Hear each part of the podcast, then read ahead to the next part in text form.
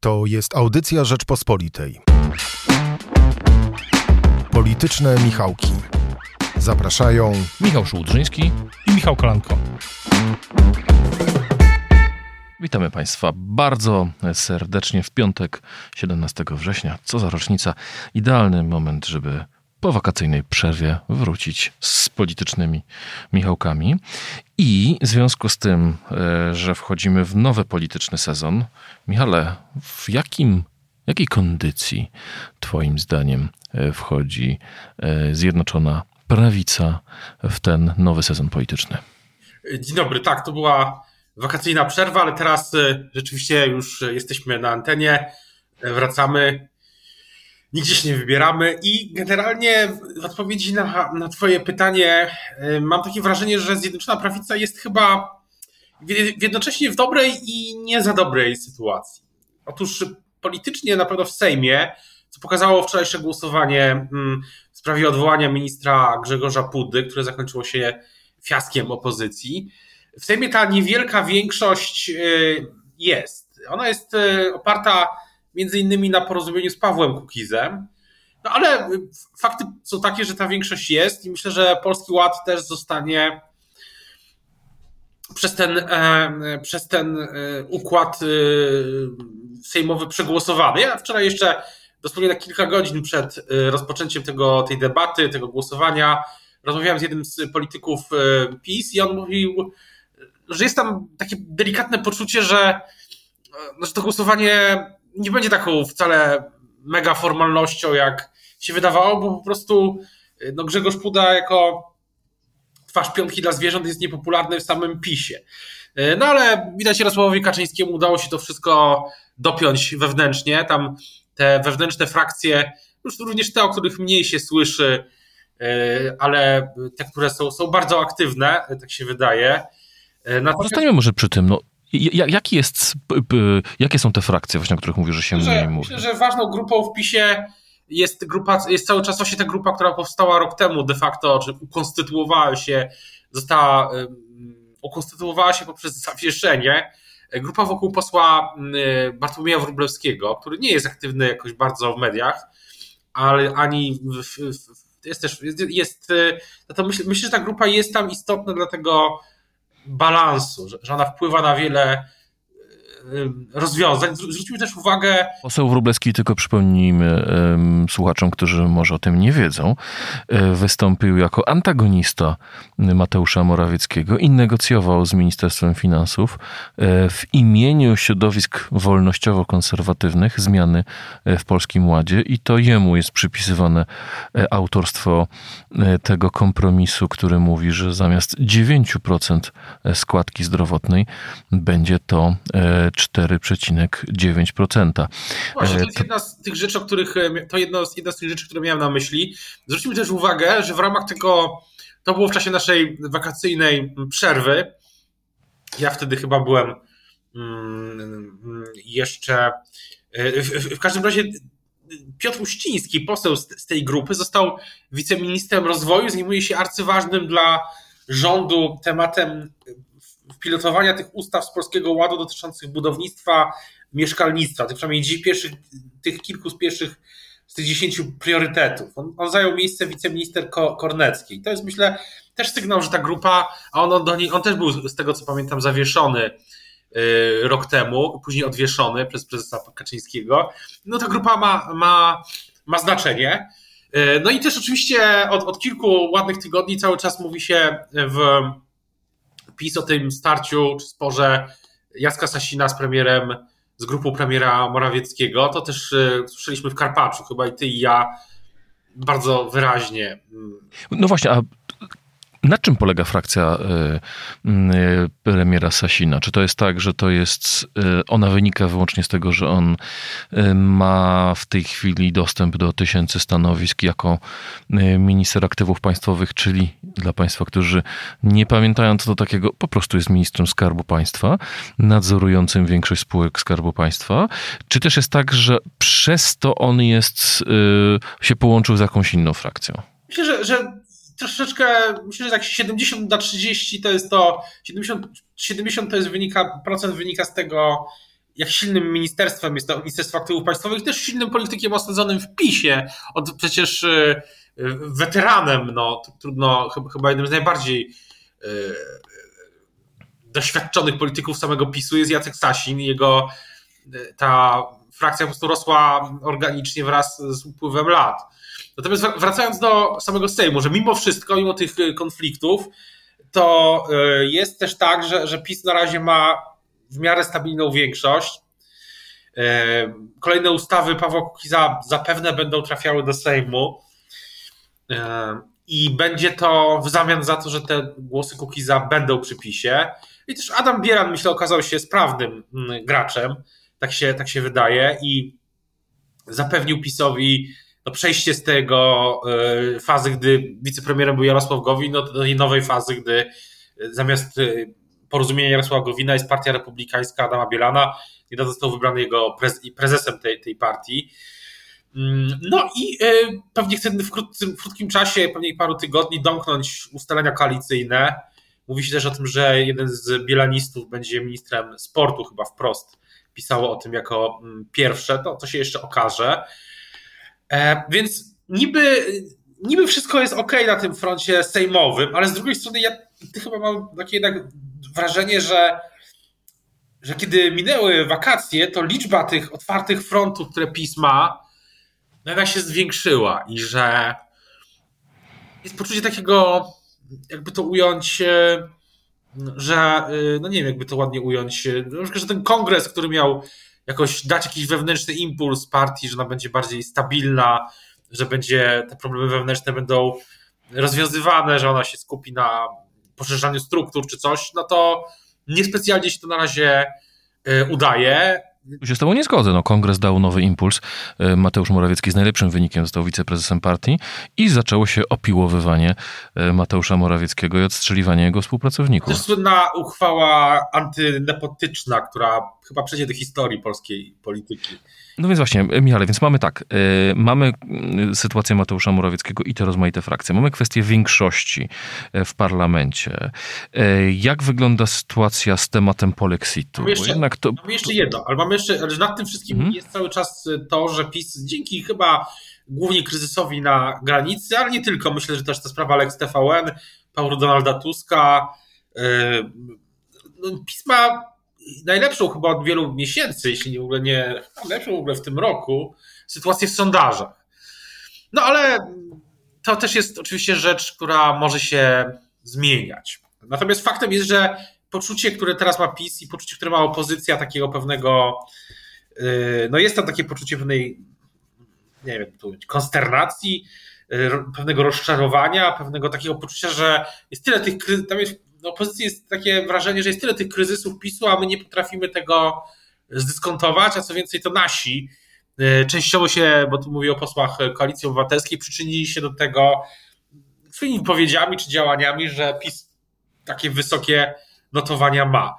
Więc to jest, e, to jest taki ogólny, myślę, pejzaż polityczny. Pytałeś o polexit. To ja myślę, że no właśnie, o co chodzi z tym? Bo tu mamy z jednej strony wypowiedzi najbliższych współpracowników Jarosława Kaczyńskiego, takie już ocierające się o, o polityczny, skrajny radykalizm, no bo porównywanie członkostwa do Unii z okupacją nazistowską, e, a negocjacji z Unią do e, żądania eksterytorialnego korytarza. Teraz właśnie wspominamy tę rocznicę z 1939 roku.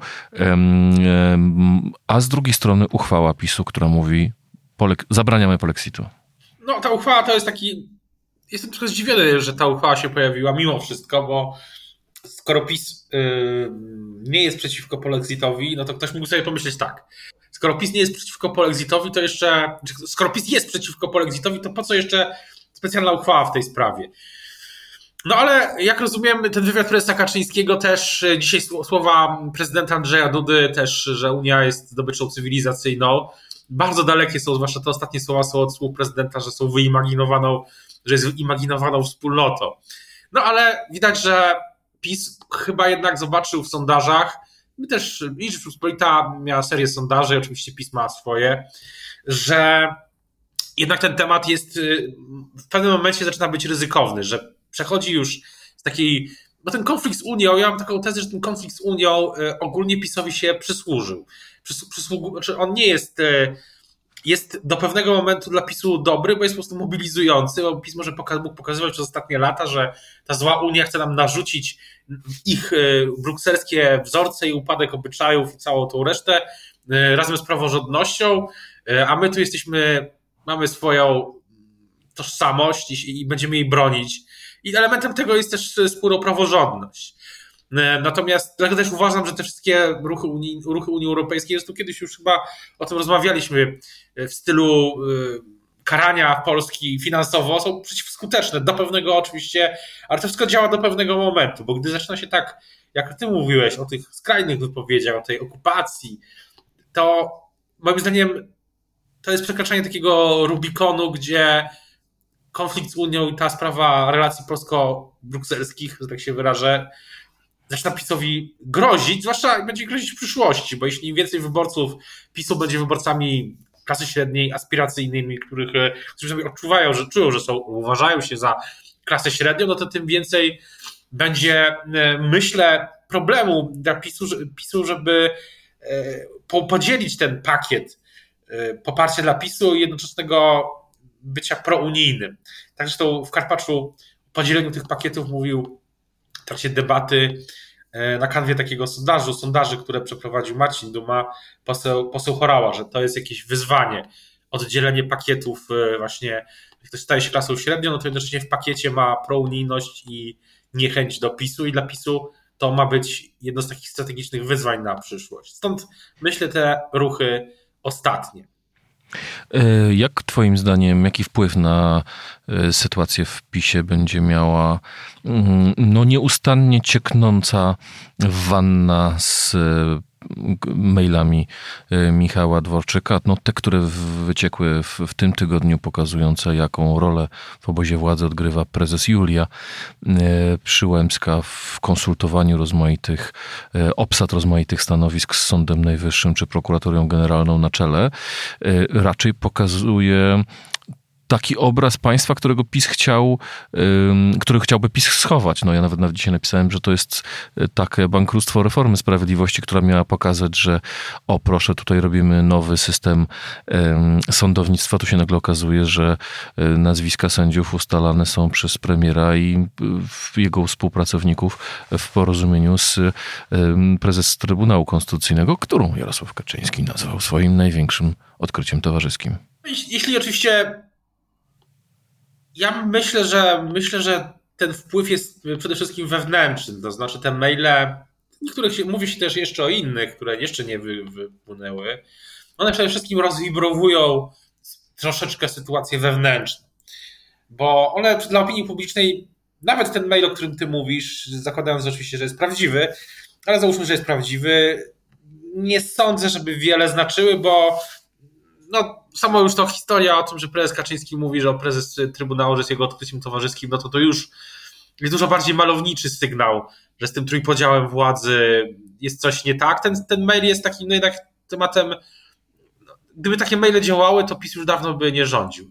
One po prostu w tym obecnym klimacie, z taką opozycją, z tą obecną opozycją i z tą opozycją PiSu wśród elektoratu, nie działają wyborczo, moim zdaniem. Wiemy dobrze, że temat sądownictwa nie jest tym, co porusza elektorat PiSu. Ale y, no tak, y, myślę, że elektorat PiSu wzruszy ramionami. Gdyby, ja mówiłem o tym też już, że gdyby w jakimś, przy jakiejś okazji, że gdyby w tym mailu było to, jak ustalają między sobą premie, które idą pod stołem, no to wtedy byłoby inaczej, bo wtedy to byłoby poczucie, że to pracują y, politycy PiSu dla siebie, dla, swoją, dla swoje bogactwo. To mieliśmy i przy sprawie Obajtka, i przy sprawie oczywiście premii dla członków rządu Beaty Szydło z tym identycznym mechanizmem, że, że wtedy się takie poczucie uruchamia, że, że oni nie są tam dla nas, tylko dla, dla siebie. I to jest dla PiSów śmiertelnie niebezpieczne. Ale tak w tym, w tym przypadku akurat nie ma, chociaż yy, tak jak mówię, wydaje się, że to rozwibrowuje sytuację wewnętrzną, bo ten konflikt, yy, na przykład tych, maili, z tych maili, jeśli one są prawdziwe, wynika no, no jednak, że jest dużo relacja między premierem Morawieckim a jego otoczeniem i między pre, wice, przepraszam, i między ministrem obrony narodowej Mariuszem Błaszczakiem, no nie wydaje się najlepsza i to już przez wiele, wiele lat o tym, o tym wiedzieliśmy jako dziennikarze, ale opinia, ale do tej pory nie mieliśmy no, wzmacnienia tej teorii poza takimi no, tradycyjnymi kulisowymi plotkami albo przeciekami. Natomiast teraz już tego jest troszeczkę więcej, no bo tam jest ten jeden z maili, który pokazuje, że minister Dworczyk specjalnie Mariuszowi Błaszczakowi nie ufa i interweniuje u premiera w tej, w tej sprawie. Ale jak mówię, jeśli oczywiście to wszystko jest prawda. Inny współpracownik premiera skarży się premierowi po tym, jak został zwolniony z jednej ze spółek zbrojeniowych, mówiąc: Mateusz, nie możesz tego tak zostawić, że nie możesz dać sygnału, że jesteś słaby i pozwalasz sobie odwoływać ludzi. Te wszystkie kwestie, więc troszeczkę więcej wiemy, jeśli one są oczywiście zakładając, y, że to wszystko jest prawdziwe, mm, że jak to wygląda wewnątrz, ale też chyba nie jest jakieś wielkie zaskoczenie, bo o tych sprawach też w kuluarach się mówiło o tej relacji y, Morawieckiego z Błaszczakiem i Dworczyka z Błaszczakiem też, też wiedzieliśmy, tak? Też nie była, to nie jest, no, też, też pisa, pisaliśmy o tym, więc y, nie jest to jednak jakieś wielkie zaskoczenie, no ale myślę, że to powoduje po prostu, że codziennie tam w pisie wulgocze, że, że jest jakieś mniejsze lub większe wulgotanie, że coś się znowu wydało, coś, ktoś znowu ma jakieś pretensje i tak dalej. To, to jest taki, ktoś to nazwał, nie pamiętam już kto, wojną hybrydową i to rzeczywiście wewnętrzną wojną hybrydową i te maile to powodują. Więc one powodują takie efekt takiego, nie wiem, zmęczenia, znużenia wewnętrznego, takiego, bo ludzie muszą się zajmować czymś innym teraz, częściowo, niż sprawami politycznymi, muszą się po prostu pewnie niektórymi z tych, po tych mailach, tak sobie to wyobrażam, jakoś e, wewnętrznie tłumaczyć, co na pewno nie jest e, przyjemne. E, powiedzieliśmy, jak wygląda mniej więcej punkt wyjścia partii rządzącej do mm, nowego sezonu. Jak wygląda największa partia opozycyjna, czyli e, Koalicja Obywatelska? Przez wakacje mieliśmy dwa punkty. Jeden to był e, Kampus Polska, drugi to tak zwany efekt Tuska, czyli e, to, co się stało z sondażami po powrocie Donalda Tuska na stanowisko przewodniczącego Platformy Obywatelskiej, ale od tego czasu, znaczy od paru tygodni widać sondażową zadyszkę Platformy, coraz częściej częściej mówi się o szklanym suficie.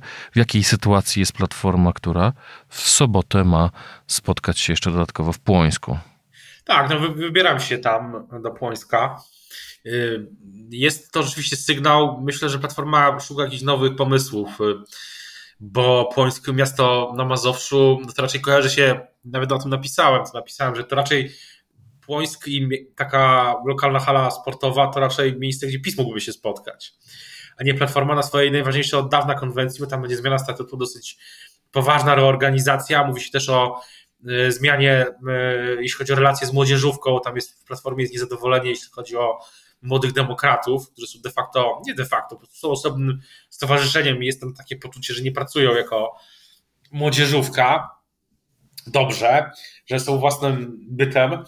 No ale to, to, tak, to są takie szczegóły, tak? Y, będą nowe funkcje, czy powrót chyba powrót będzie Ewy Kopacz i Borca Szarłkowicza na funkcję wiceprzewodniczących. Jakaś rola chyba się też szykuje dla posła Cezarego Tomczyka, który ma miał, kiedyś mówił Tusk, Donald Tusk odpowiadać za kampanię wyborcze w Platformie. Myślę, że Tomczyk e, jest dobrą do tego osobą, bo jest niezwykle w tym sprawny, jako były szef też sztabu e, prezydenta Trzaskowskiego. Natomiast ogólnie no, poczucie w Platformie tej fiesty po powrocie Donalda Tuska się skończyło. Owszem, e, sporo ludzi przy, wróciło, czy przyszło do platformy, do struktur platformy terenowych. Chyba też na tej konwencji będzie o tym mowa, tak, tak słyszałem. Mm, bo spędziłem ostatnio y, czas w Sejmie. No i gdy się tam ucho właśnie przyłoży, no to słychać, że no jest, y, jest tak, że jesteśmy znowu drugą siłą opozycyjną, ale tak w sumie to niewiele nowego z tego wynika, no bo dalej PiS y, ma dużą przewagę no i taka fiesta się skończyła. No jest takie poczucie, że, że, że Tusk, Donald Tusk musi coś, czy powinien coś, jakoś, jakiś nowy ton nadać. No, Donald Tusk, myślę, nowy ton sam też nadaje ostatnio. Czy o granicy, czy o Unii Europejskiej, no mówi tak, e, no kalibruje ten przekaz. I to myślę jest e, e, no pół żartem, pół serio można powiedzieć, że gdybym ja albo ty, gdybyśmy mówili tak jak Tusk o granicy czy o Unii Europejskiej, no to bylibyśmy uznani za mm, wstrętnych symetrystów. Wstrętnych symetrystów i ludzi sprzyjających PiSowi, tak? Bo wiadomo, że jedyną, jedyną rzeczą, czego, co, co PiS może zwalczyć, to jest absolutna czystość yy, i taka jednoznaczność, tak? Natomiast Donald Tusk ewidentnie myśli inaczej. Przez ostatnie te tygodnie te komunikaty były rzadkie, ale jak już były, to były takie no, myślę, że lepsze słowo to jest umiarkowane. Nie wiem, czy też masz takie poczucie.